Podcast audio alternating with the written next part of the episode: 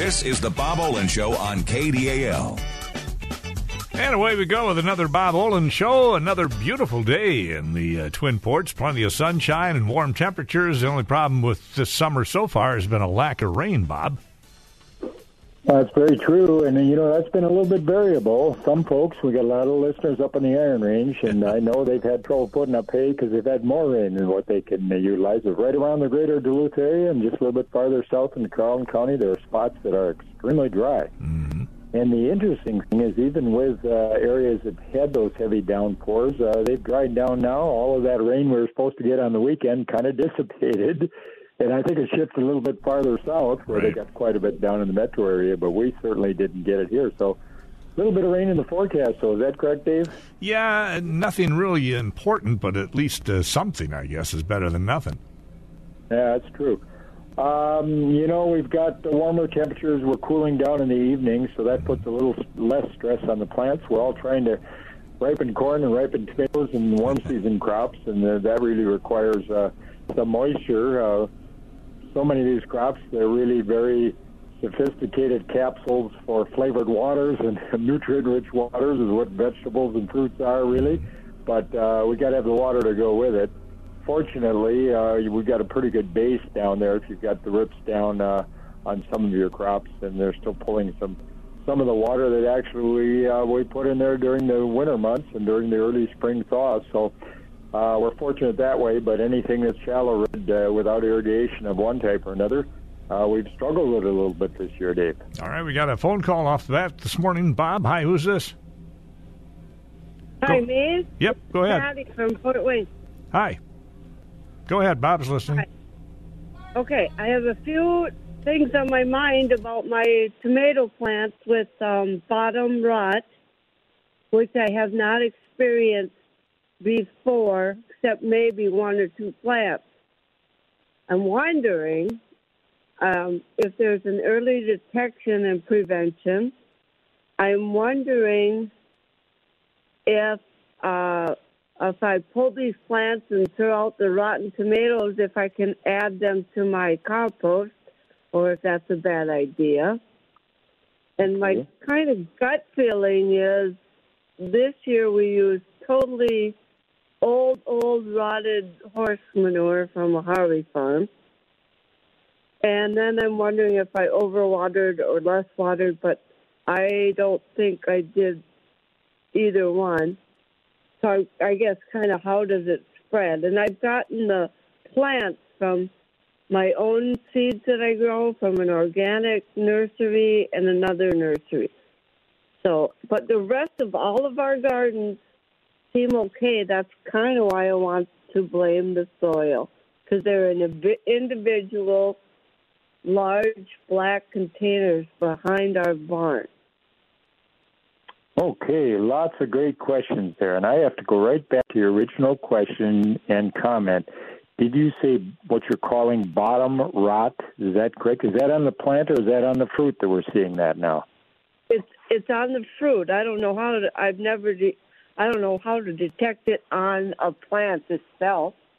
Okay, and it's out on the uh, the far end of the fruit. Is that correct? Typically, and then consumes the Yeah. entire fruit. Sure does. Okay, uh, it sounds as if you have blossom end rot. Starts out at the far end, at what we call the distal end, out where the blossom is. Hence the term blossom end rot. It is Okay. not uncommon. It is not uncommon. It uh, it typically it's a it's not a disease. It's what we call. I don't want to throw a big term at you. We call these things physiological disorders. In other words, they're not diseased, but they're responding to some change in nutrients, some change in the environment that's causing the deterioration of the the fruit itself. And you are absolutely right; it can be very, very devastating. Uh, I'm going to give you a little bit of an explanation here. It typically it's caused from a calcium deficiency. Calcium is one of the major macronutrients that plants require. It's typically readily available in mineral soils. So if you are planted in mineral soil, but you said you're in containers, and uh, what kind of soils are in your containers? How did you fill those? Almost totally with the rotted manure. Okay. Uh, sadly, that is the issue right there because you've got basically an organic material there in rotted manure. And first off, you'd be congratulated for not using a fresh manure. Fresh manures we want to stay away from for lots of reasons: weed, weed pressure, uh, more nitrogen than a tomato likes, and so forth. But your well rotted manure is going to be fine. The only problem is in those organics, you are deficient in calcium.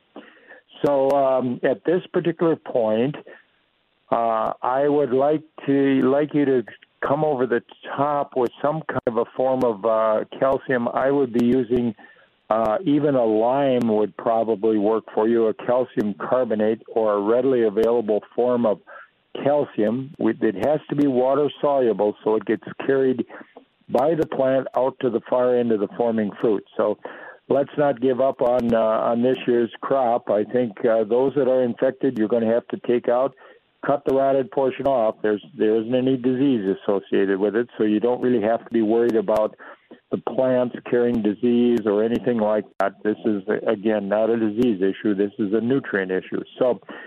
Uh, what you what you'll need to find, however, is you'll need to find a source of soluble calcium, something that can be carried out to the uh, far end of the plant. Go to a lawn and garden shop. They oftentimes will have soluble calciums. Sometimes they're products uh, that are actually called blossom end rot stopper or some kind of a name like that. But it's soluble calcium that gets carried out to the far end. In the, and you want to save as much of the crop as you can. I'm assuming the plants look pretty good. They're lush and green. Is that correct?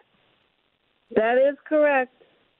Yes, and that's because you've got a fair amount of nitrogen there. Now, once again, in a pure uh, organic, uh, manure like that, we can have a little more nitrogen than we'd really like uh, because we get lush growth at the expense of the actual formation of, of fruit. So uh, we have to be a little careful. I think next year's solution is going to be taking your well-rotted manure and mixing in a sandy loam mineral soil and you you know you made some heavy red clays. I'm assuming in your area. Is that correct? Well, it is, except we have these in containers. Yes. And the containers have worked so well, but I've mostly yes. used our um, our own uh, what do you call it? Um, uh, compost stuff. Yes. Uh, I think you, you're going to want to you're going to want to refill your containers for next year. You can all you can do for this year is get a soluble form of calcium to try to carry it out to the end of the plant. Next year, you want to refill your containers and you want to add a mineral soil. This is something that's coming out of the ground that came from uh, rock that was broken down over years. We've got lots of calcium there, so we want to mix that, maybe about 50-50. But you don't want a real heavy red clay. That's difficult as well. So you want to look for a sandy loam mineral soil You've got some certainly in the area, and you want to mix them together. I would, uh, at the end of the year, and I, I'm hopeful that you can salvage some of this fruit. Uh, at the end of the year, you're going to pour all these containers out. You're going to get a big pile. You're going to mix in some sandy loam mineral soil, and that's going to help with most of your your difficulty. Um, you can also add a little lime to that. That's calcium carbonate. We want soluble forms of calcium. And then, uh, if you're careful, you can use a little bit of calcium nitrate uh, for a nitrogen source in the spring. We don't want to use too much because uh, we get uh, lush green growth at the expense of fruit formation. But the good news is, uh, you know, you don't have a disease issue here to deal with, and it, this is something that you can readily correct by getting uh, more of a base in the soil, a calcium uh, component that, that's typically available in mineral soils, not organics, not peat, not compost, not well rotted manures, but in mineral soils that come from your backyard uh, garden. Uh, that material that's been broken down for years, a typical garden soil. We've got to get at least 50% of that in there because that has uh, the calcium source available for your tomato. Does that help at all? Um, it helps a lot, and we do empty the containers every year. Good. That's why I know that I know this year all that's in there is that rotted soil. It Yeah. should have been mixed with something else.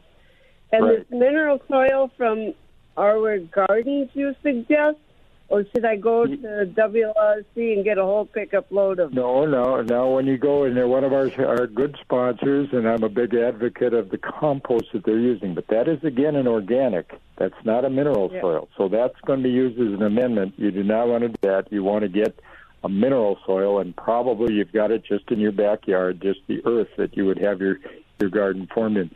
And then mix that about 50 50. Let's get some calcium back in there. You know, you're not alone. This is a problem that uh, a lot of people have, particularly when you come up into containers. Most people will fill a container with a, a quote unquote potting soil. Again, that's typically deficient in uh, magnesium and calcium. So we always want to mix in some mineral soil with those potting soil mixes that we fill containers with. So you're not alone. Uh, that's a very common problem. Blossom end rot. We don't see it nearly as readily in uh, plants that are planted right out in the garden in mineral soil. We will see it in some years. We also see it on other plants. We see it on zucchini. We see the blossom end rot there. We can see it in other- vine crops. But it's, it's all about either one of two things: either the calcium isn't there and available in the soil, or it has not been transported to the far end of the plant with consistent watering. So it has to be two things. It has to be available, it has to be soluble, and then it has to be delivered to the far end of the plant by watering consistently. I hope that helps in, in a little bit of a long uh, explanation, but I wanted to spend some time because so many people have the same problem that you're dealing with, particularly in containers filled with potting soil mixes. All right. Thanks a lot for the call. Appreciate it. 928 Bob. We're going to take a break and be right back. More of the Bob Olen Show. It is the Bob Olen Show. And Bob, right back to the phones we go. Hi, who's this? Uh, this is Crystal. Go ahead, Crystal. I'm wondering when to cut the tops off Brussels sprouts Oh, okay. so they mature at the same time. Oh, so they mature at the same time. You get a little, little thicker, um, um, actually, uh, sprout there. I think I'd be doing that right now, to be honest, because you got to give them a chance to fill in and, and grow out. So, yeah, you do have uh, you do have a choice there to make them a little bit more consistent and make the uh, the sprouts themselves a little larger. Uh, I've done it both ways, and uh, I get a little different results both ways. And if you don't have a chance to cut them back, uh, don't worry, you're still going to get a nice, uh, nice set. They do take a while to form, of course, and but they've become extremely popular. How are you preparing yours, or have you always been a Brussels sprout fan? I actually sell them at the Superior Farmers Market. Oh, you do. Okay, fine. And Yeah. how? What is the demand? Is the demand pretty high? Uh, well, you know, it's 50 50 people. Some people really like them, some people don't want anything to do with them. I think that's so true.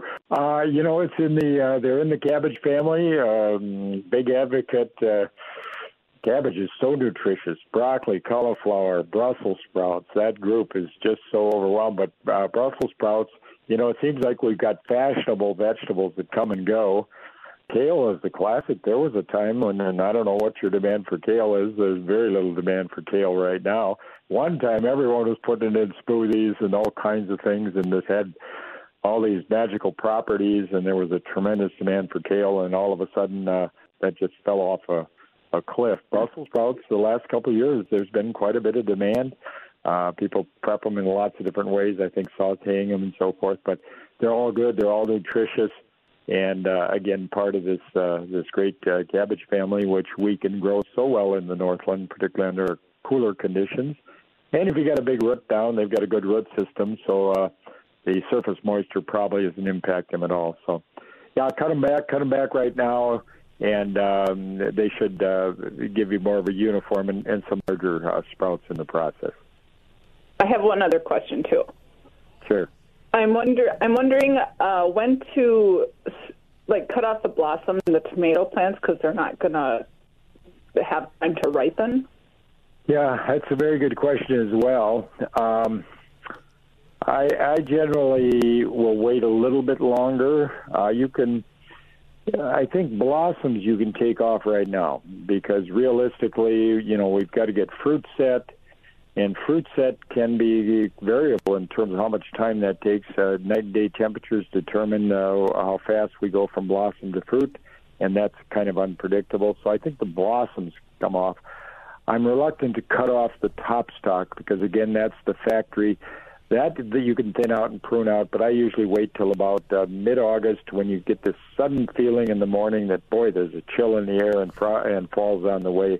At that point, you can thin down some of the uh, upper green material. We want all of that, uh, all the sugars to get concentrated back in the fruit. We want that ripening process to occur. But blossoms, uh, sadly, we we if we had a great season, all those blossoms would potentially produce produce fruit. But uh, we're warming up a little bit, but certainly not extending the season to the point where uh, those blossoms are going to pr- produce fruit that'll ripen. So take the blossoms off right now.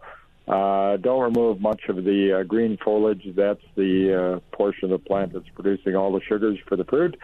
Uh, but you can thin that out. Thin it out. I say don't whack the tops off. You you don't want sun scald, so you can thin it out a little bit.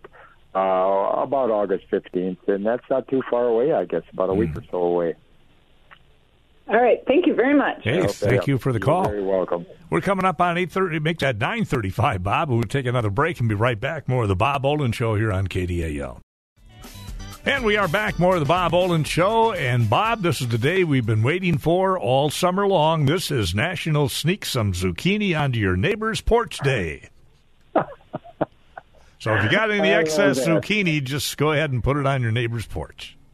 So there actually is a national day there, right? Apparently right? so, and this is it, August the 8th.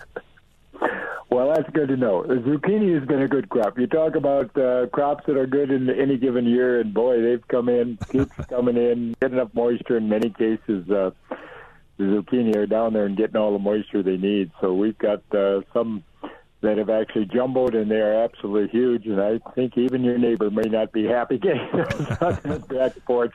well, let's see. We got the largest ever recorded zucchini. Uh, I'd was, like to hear that. Was grown in Niagara Falls, Ontario. Weighed in at 65 pounds and was 70 inches long. Oh boy, that is a big zucchini. Yeah. That is one big zucchini, seventy inches. Wow, yeah. we're getting up about what, uh, close to six feet. Man, that's yeah, sixty-five pounds. That's uh, boy, they can make a whole lot of stuff out of that one zucchini. No, I think that's for sure. That's a whole lot of zucchini bread and cake. Which, incidentally, yeah. uh, you know, we laugh about zucchini, but it's a great crop. Uh, and it's relatively, uh, it's been around forever and uh, in Italy and other places. But you know, uh, even in my career here, there was a time where we weren't growing zucchini. Now we're growing it. Uh, every virtually everyone's growing it. Uh, not always with the best success. Again, it's one of those crops. It's, it is a heavy nitrogen feeder. A caller from Port Wing there that had a great source of. Uh, she's having a little trouble with her tomatoes, but she's got a great source of well-rotted manure, lots of nitrogen there. So uh, that's great food for zucchini, certainly. But she can have blossom end rot there as well. So again, my advice: filling containers is to get let's get a little mineral soil, or be cautious and supplement with some form some form of calcium. But uh, people are using zucchini spiralizing. I've not tried it, but I know lots and lots of folks that are using it, substituting for the carbohydrate. You know, there's a, there's certainly an awareness out there. Um, you know, one time we were calorie deficient. Much of the world still is calorie deficient. We look at uh, some of the Asian countries that just can't get enough calories to support good quality health and growth. But uh, we're certainly not calorie deficient, so people are looking for uh, low carbohydrate alternatives, and zucchini is certainly one of them. Spiralizing them, using as noodles, uh, and of course, uh, as salads. A lot of people eat them raw. Those young ones uh, certainly are really good. I don't think that uh, 65 pound one. Uh, I'm not sure how you grind that up, but uh, you want the young uh, young zucchini with thin skin. You know, they're in this group of summer squash. The difference between summer and winter squash typically is that uh, you can eat the entire uh, squash. The, the skin never really does firm up uh, to the point where it's going to protect the, the squash for long periods of time. So they really mature earlier in the summer, but they also got thin skin. Uh, our fall and our winter keeping squash, of course, they're going to be later mature. They have a firm skin that you're not going to be consuming. They're going to be scraping the flesh out, cooking and scraping the flesh out from the inside. So the difference between summer and winter squash. Summer squash right now coming in uh, in great deal of abundance at our farmers markets, Dave. Uh, so mm-hmm. that's been a very good crop for us this year. How's the zucchini been this year? Very good, uh, okay. uh, very plentiful, and uh, as long as you had uh, adequate moisture, mm-hmm. you did real well. That crop and if I can just touch on the blueberry crop, the, the native, the wild blueberries, because we were so dry in June and May, they came through the winter just fine. But uh, May and June, the driest on the recorded record, uh, they had a lot of trouble. So a lot of the wild crop, unless there was a good moisture supply down in a pocket or one place or another, people have had certainly trouble bringing them in. But uh, domesticated crop, uh, where there's been irrigation available, some of the pick your owns uh, have been tremendous this year. So that Wow. that snow protected all the blossoms. There's still plenty of time to get out there, do a little picking and so forth. So uh, the domesticated uh, varieties, and these are some of the Minnesota half-highs that were developed at the University of Minnesota. Uh, kudos to Dr. Dave Wildung, and I worked with him uh, at the Grand Rapids uh, at that time called the Experiment Station. Um, that's an introduction that's done very, very well, and I know if he might be listing. Uh, he has retired, but uh, Dave, you did a great job there and provided uh, so much of a crop that we'll be using into the future. We have open winters. Uh, flower buds have a, have problems there, and uh, yields go down. But this last winter was uh, very snowy, and that's great for this crop. Great as a home crop as well for people if they want to put some of these in the ground. They certainly are wonderful, uh, wonderful varieties. Uh, another thing, Dave, people ask about this time of year. Um, they ask me about garlic quite a bit. Uh, garlic's become extremely uh, not just fashionable, uh, the consumption throughout the world. I think this one's uh, certainly here to stay. Uh, uh, the garlic, uh, certainly, I think during the pandemic time when people were home and looking for uh, something that was nutritious, doing a little more home cooking, the demand for garlic surged. As a matter of fact, uh, uh, most of it is actually produced in China right now. Most of it's in the United States through our commercial sources is Chinese, about 60%, and the remaining 40%, I think about 30%, comes from California. The rest, a little smattering of uh, smaller local growers around. But um, the Chinese are uh, big time producers. Uh, they produce uh, millions of uh, tons of garlic for distribution throughout the world. And um, so there's an import, but I, I prefer the local varieties that uh, we can grow here, certainly. So if you want to uh, plant some of your own garlic, you want to get involved a little bit prepping. That's one of the crops.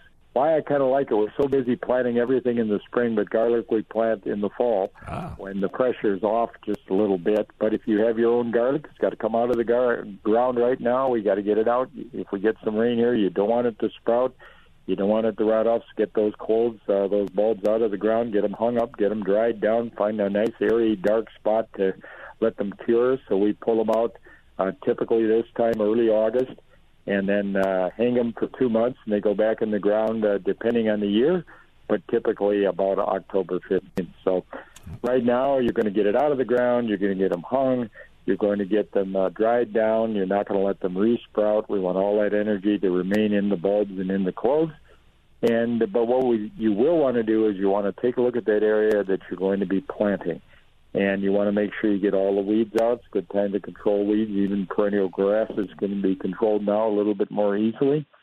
Uh, they are a, uh, a fairly heavy feeder. Uh, you want to make sure you've got your uh, potassium and the phosphorus levels up in that in that place where you're going to plant them. You got uh, got plenty of time at least a couple months, to prep out a good area where you're going to plant your garlic, and you'll plant it in the fall. No nitrogen in the fall there, but uh, they like early nitrogen in the spring of the year. I'll tell people just as they're breaking through, and we typically will get them in the ground October 15th. Yeah, you don't want you want them to start. Uh, there's still heat in the ground at that point, so the roots begin to form. And but you don't want them to go too early, or the sprouts will emerge, and then we freeze those sprouts off. So you want the garlic sprout to stay. You want the the clove itself to get started, the root system to get established. You don't want the the sprout itself to get up above the ground level. So that stays below the ground. You cover the ground after we've had conditions that are a little cooler down in the low 20s. We come in with a nice clean straw, weed free, hopefully, because weeds can be certainly a problem with a garlic crop. And uh, you get them covered with straw. And in my case, you just let them go. They'll poke their way through that straw, and you've got a nice bit of straw for controlling weeds. And you've got uh, a crop that's just going to be relatively problem free. Uh, we can have a few problems with disease sometimes, but uh, for the most part, the deer don't like them. Isn't that wonderful, Dave? There's a crop the deer don't like. How about And that? most of the in, most of the insects don't like it, and I've heard that vampires don't like it either. Well, So that's the key. go. When you're hanging up the garlic, make sure you hang it over the front back doors so to keep the vampires out. That's right. It's Yeah. kind of interesting. And uh, if you don't have other uh, garlic users around you, and you're, you're consuming plenty of it. It'll, it'll keep some of the, the bad actors away as well. There you go. All right, Bob. We'll take another break and be right back. More of the Bob Olen Show here on a Tuesday morning from KDAL. Well, Bob, it is official now. According to scientists, July has become the hottest month ever recorded in world history. This is according to the uh, Climate Change Service, a division of the European Union Space Program. They announced that July's global average temperature just over 62.5 degrees, breaking the previous record set in July of 2019 of just under 62 degrees. So there you go. Hottest ever July in recorded history and we survived. I've heard that, and uh, that's a little bit concerning, of course. Yeah. Now, aren't we not fortunate? We've not experienced that. I don't know where our summer's going to going to end up in terms of. Uh, I think we were warmer than normal in July, but certainly not record-setting around here. No, no, and we had a few un- slightly uncomfortable days. Cooled off a little Yeah. bit now, so uh, very, very fortunate. Mm-hmm. We've got this gorgeous, uh, gorgeous summer. You know, Dave. Um, we talked about garlic. People are concerned about health benefits. I want to pass on one thing that was shared with me by a, a actually a, a chef out at the uh, Rustic Inn up the shore. Mm-hmm. Uh, and I should have known this, but this was maybe 10 or 15 years ago. He said he used a lot of garlic, but you take your garlic, and one of the health benefits is a compound called allicin. It's got a more complicated uh, actual uh, um, chemical name. It's in the sulfide group, one of the big anti-inflammatories, and a lot of the health benefits are are really ascribed to allicin. Garlic has got a lot of the minerals and nutrients and a lot of phosphorus, zinc, and all kinds of vitamin K, vitamin C, and other things, as Wow. most veggies do. But it's got this special compound called allicin.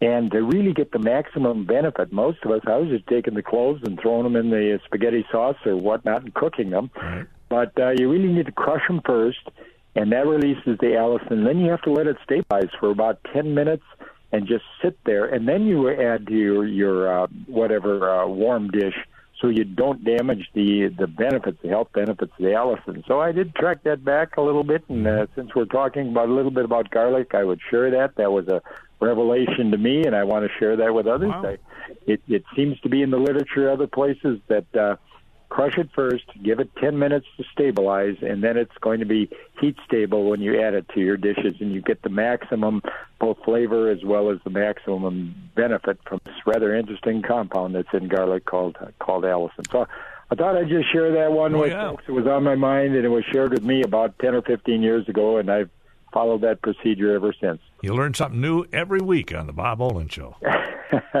We're all just learning, and uh, it's always fun to interact with people. Once again, uh, the benefits of gardening are huge. Uh, you know, we constantly reminded of some of the struggles out there with addiction and mental illness and mental health and so forth. Physical activity, getting out in the sunshine. We all know the benefits of that. Gardening just brings all of that uh, home to you. So get out there and enjoy this beautiful season that we have.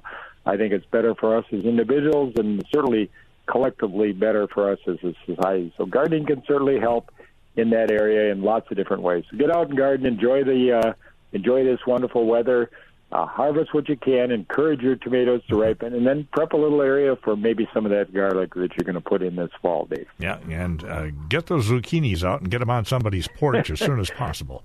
By the way, Yeah, I was please. reading up on zucchini. They apparently have more potassium in a zucchini than a banana has. How about that? You know, you learn something every day. Yeah. And, uh, And the flower of the zucchini plant is edible, and I didn't know that. Yeah, I was well aware of that. Of course, uh, you got to be a little careful. You whack the flowers off, you're not going to get zucchini, but Ah. maybe you got plenty of zucchini anyway. There you go. But um, so today's the day when you have to very generously deposit one on your neighbor's porch, huh? Yeah, and you can't just put it there. You got to sneak it there. You can't. You can't announce that you're putting it there. So you're s- saying after sunset and There until midnight on National uh, Zucchini, bring a zucchini to your neighbor's porch day. So Maybe do it like a goes down- Mayday thing where you ring the bell and then run. Okay, when the sun goes down, we'll, we'll bring some of those. Maybe not 65 pounders, but we No, got no, some no. 25 pounders for sure out You there. need a front end loader to put that one on somebody's porch. Yeah, that would be a surprise. Break the porch down in the process, huh? All right. Well, let's not forget about the farmers market. They go on uh, to well tomorrow actually, and then again on Saturday.